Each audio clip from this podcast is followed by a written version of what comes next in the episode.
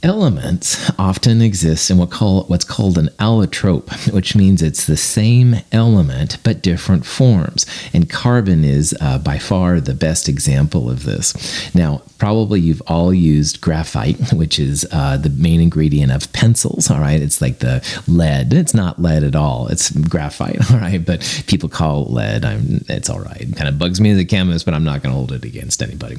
Anyway, graphite is a form of carbon, and if you look at that animation there's like sheets of carbon atoms, and those sheets kind of wear off when you use the pencil and stay on the paper, which is kind of cool. Now, graphite is really cheap. You can go buy a hundred pencils for almost nothing.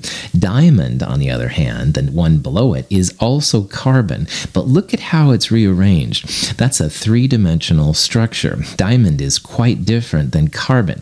Both are of those are carbon atoms. All those little black atoms are carbon, but diamond is incredibly tough And diamond, as you know, is also really expensive. It's very rare. It can be used for industry, for cutting things. It's one of the hardest substances known. So, graphite and diamond are very common forms of carbon, but quite different. All right.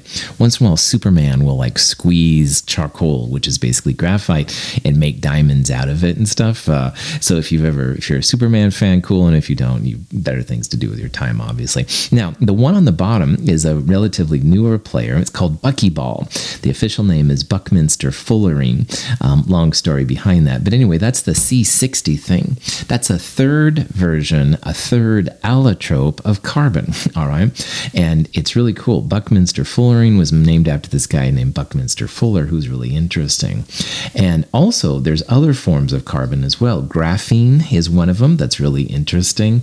So, all of these are carbon, but they're different forms of carbon.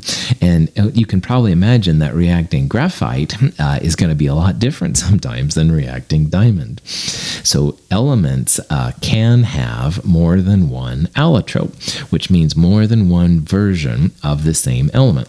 Most of the elements, though, just exist as single individual atoms. So, for example, sodium and magnesium and uh, things like that, just single. However, there are seven elements that exist always as diatomics. So, di is two, two atomed. All of these elements exist in pairs. And I like this little phrase right here have no fear of ice clear brew. and it can be root brew. It doesn't have to be anything else. All right, if you're under 21 or 19 in Canada. But anyway, um, have no fear of ice clear brew is important because these seven seven elements that I've highlighted there in red exist as diatomic. Now, almost all the other atoms on the periodic table you can think of as monatomic individuals, but not these seven. So when it comes to hydrogen, nitrogen, fluorine, oxygen, iodine, chlorine, and bromine, all of those exist as diatomics, two of them. So that's where the have no fear of ice clear brew thing shows up.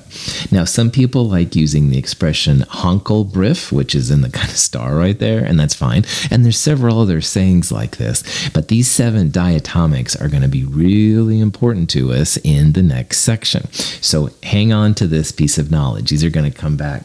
Again, I want to repeat though, most of the elements on the periodic table exist as single pieces.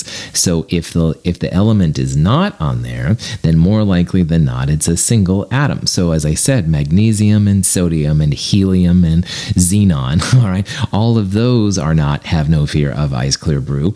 Um, so you don't have to worry about it. But if you are dealing with oxygen or bromine, then you've got to think about it as a diatomic. There are other um, uh, elements that exist in more than one piece.